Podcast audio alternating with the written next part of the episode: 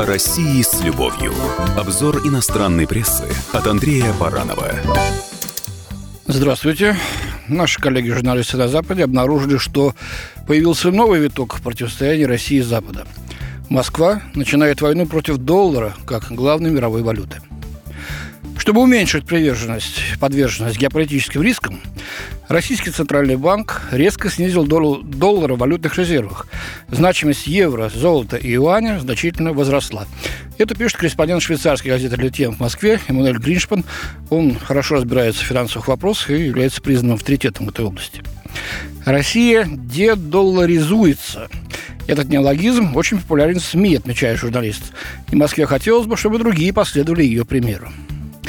Дедоларизация валютных резервов объясняется повышенным риском геополитической напряженности в 2019 году. Усиление риторики о санкциях наводит на мысль о риске иранского сценария против России с замораживанием доступа к резервам в твердой валюте. Одним из основных качеств резервной валюты является ее ликвидность для противостояния внешним шокам, то есть наличие спроса на валюту, чтобы можно было ее быстро продать на внешних рынках. Снижение доли, доли доллара должно послужить для ограничения потерь при самом пессимистическом сценарии. Это скорее оборонительная, нежели наступательная позиция по отношению к доллару, передает Летен.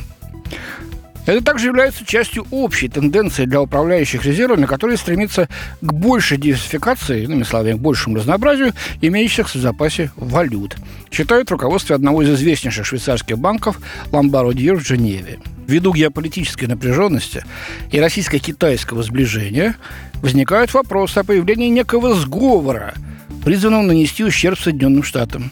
Китай также начал снижать свою долю доллара валютных резервов, но пока что в меньшей степени с триллиона 185 долларов до триллиона 124 долларов э, к началу этого года, отмечает журналист. Он продолжает, что амбиции Москвы на этом не останавливаются – Высокая волатильность рубля, то есть колебания курса нашей валюты, априори дисквалифицирует эту валюту в глазах руководителей центральных банков. Это, однако, не мешает Москве настойчиво стремиться к появлению глобального рублевого рынка. Лозунг о том, что рубль должен стать мировой резервной валютой, никто не отменял, заявил агентство Рейтер в прошлом месяце заместитель министра финансов России Алексей Моисеев. Эти слова приводит швейцарский журналист. Ну что ж, поживем увидим, насколько такая стратегия оправдана. А, но же тот факт, что в этом эксперименте, назовем его пока что так, участвует Китай и присоединяется Иран, один из крупнейших экспортеров нефти на планете, это позволяет надеяться, что определенный успех такая линия может принести. Спасибо, с вами был Андрей Баранов. О России с любовью. Обзор иностранной прессы от Андрея Баранова.